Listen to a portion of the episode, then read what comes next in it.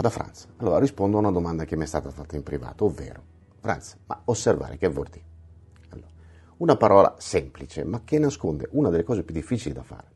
L'osservazione implica alcune cose. La prima è che esista un osservatore. L'osservatore in questione può essere oggettivo oppure no. Parliamo prima di tutto di questo. Cosa significa essere oggettivi in riferimento all'osservazione? Mm? Bisogna chiarire i termini. Allora, per essere oggettivi occorre innanzitutto essere così perfettamente neutri nei confronti della realtà che la realtà non appare più, ma si palesa.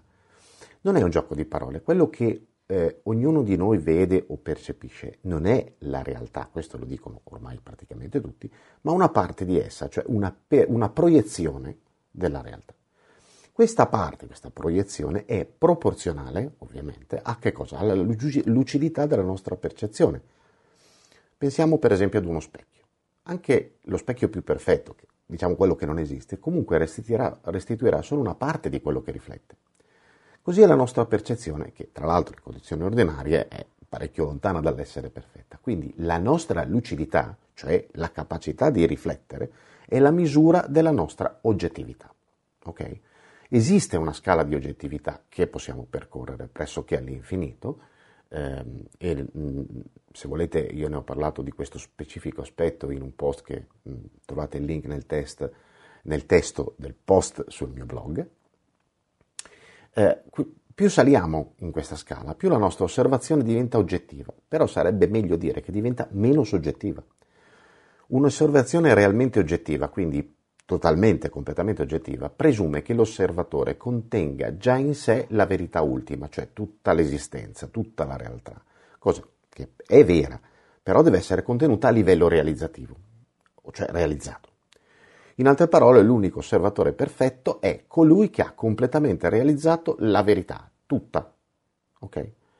Però, lungo questo percorso semi-infinito di realizzazione, più diventiamo consapevoli dei rapporti causa ed effetto, tra causa ed effetto, più diventiamo oggettivi.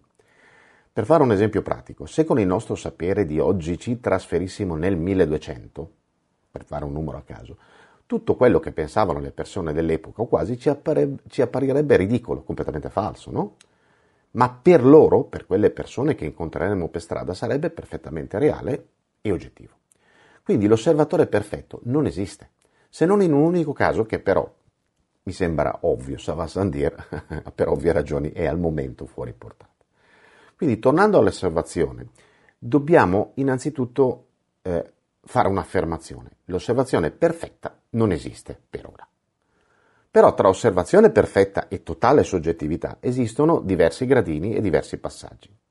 Il primo passaggio è quello di trattenere la conclusione e questo è ciò che rende l'osservazione così difficile da mettere in atto perché è la nostra mente a fare la differenza.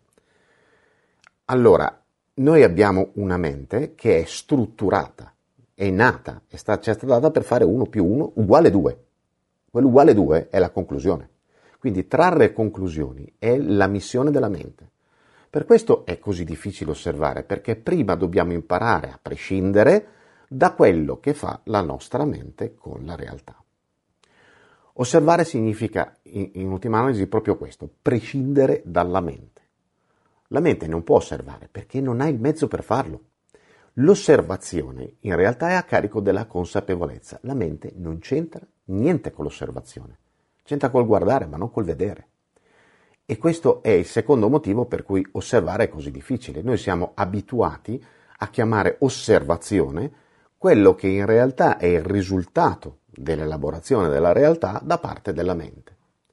La vera osservazione è quindi abitualmente, no, nella, nella normalità, completamente fuori portata, perché siamo normalmente nelle stesse condizioni di qualcuno che ha un'allucinazione però non sa di averla. Finché non sai di avere un'allucinazione, se ti dicono che è un'allucinazione li prendi per il culo. Il primo passo quindi è farsi venire il dubbio che quella che vediamo sia un'allucinazione di un qualche tipo. Il secondo è raggiungere la certezza che si tratti di questo, cioè noi dobbiamo essere certi che quella è, una, è un'allucinazione, a prescindere da quello che dicono i sensi. Il terzo passo è quello di iniziare ad agire senza basarsi su quello di cui ci parlano i sensi e la mente. Ora, lo stesso, la stessa identica serie di passaggi vale per l'osservazione noi abitualmente siamo immersi in un'allucinazione che non riusciamo a riconoscere per tale. Non osserviamo, ma consideriamo, traiamo conclusioni, che siano esatte o no, non è rilevante. Per questo motivo non abbiamo accesso alla realtà. Il primo step è sempre lo stesso, farsi venire un dubbio, scusate se è il motto del mio blog, che il mondo non sia quello che vediamo. Il secondo passaggio è raggiungere la certezza di questo. Il terzo è iniziare ad agire a prescindere da quello che ci dice la nostra mente con uno scopo, quello di vedere la realtà per quello che è. Perché qui c'è un trucco della mente. Non bisogna assolutamente volere che cessi l'allucinazione, perché questo è un processo mentale. Quello a cui dobbiamo puntare è che inizi la visione della realtà.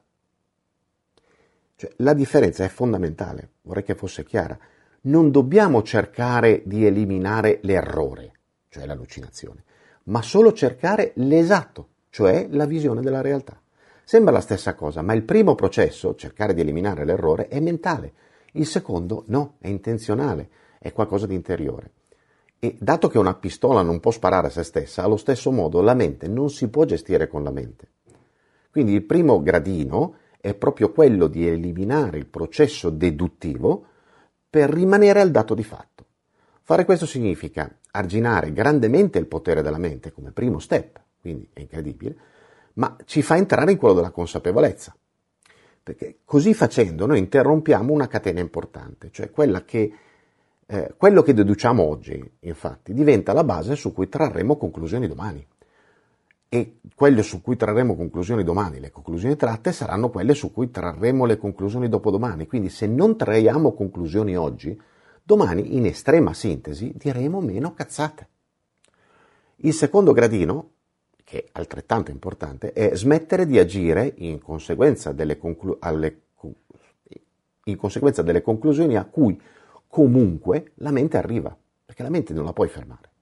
Questo però implica spostarsi su un piano superiore a quello mentale ordinario, perché implica l'osservazione dei processi mentali da parte di un osservatore che, se ci fate caso, arrivati a questo punto, anche nella concezione di chi osserva questo video, chi sta vedendo questo video, già questo osservatore non ha più nulla a che vedere con quello che consideravamo tale all'inizio del post. Questo è un sistema per iniziare a muoversi verso una maggiore oggettività. È ovvio che stiamo parlando di un processo che non deve essere messo in atto quindi in quegli ambiti in cui è richiesto invece l'uso della mente ordinaria. Se state guidando in autostrada, ad esempio, il processo deduttivo è già in parte, già dovrebbe essere sospeso dall'attenzione, dall'attenzione alla guida e come tale deve rimanere ovviamente insieme a quello decisionale. Quando avremo imparato a usare la mente nel modo corretto, eh, peraltro, questi processi saranno estremamente più rapidi e molto più oggettivi, per cui anche le, razzi- le reazioni saranno meno istintive, ma assolutamente non per questo meno rapide. Cioè noi lavoreremo in questo modo eh, fantastico e sempre più veloce. In questo periodo specifico aggiungerei che tutto questo è ancora più importante. Evitiamo di crocifiggere presunti responsabili ma dedichiamo piuttosto la stessa energia, la stessa energia nella direzione di chi sta aiutando il prossimo. Fa mille volte di più un pensiero positivo inviato a un medico o a un infermiere o a un volontario o a qualcuno che si sta facendo un culo così per aiutare gli altri che un pensiero negativo inviato a chi a torto o a ragione sta facendo un errore presunto o reale che sia. Nel primo caso stiamo facendo qualcosa che prescinde dalla mente, cioè quando noi inviamo qualcosa di positivo a qualcuno che sta facendo qualcosa di bello, non stiamo usando la mente. Ma nel secondo, quindi quando tiriamo delle madonne a qualcuno che secondo noi ha fatto una cazzata, è esattamente il contrario e stiamo usando la mente. Quindi usiamo questo sistema e vedrete che le cose proseguiranno meglio. Ci si vede in giro, sempre più in là ovviamente. Benvenuti su Franz Blog, canale video e podcast. Trovate questo contenuto e tanti altri su franzblog.tv in versione scritta, video e audio.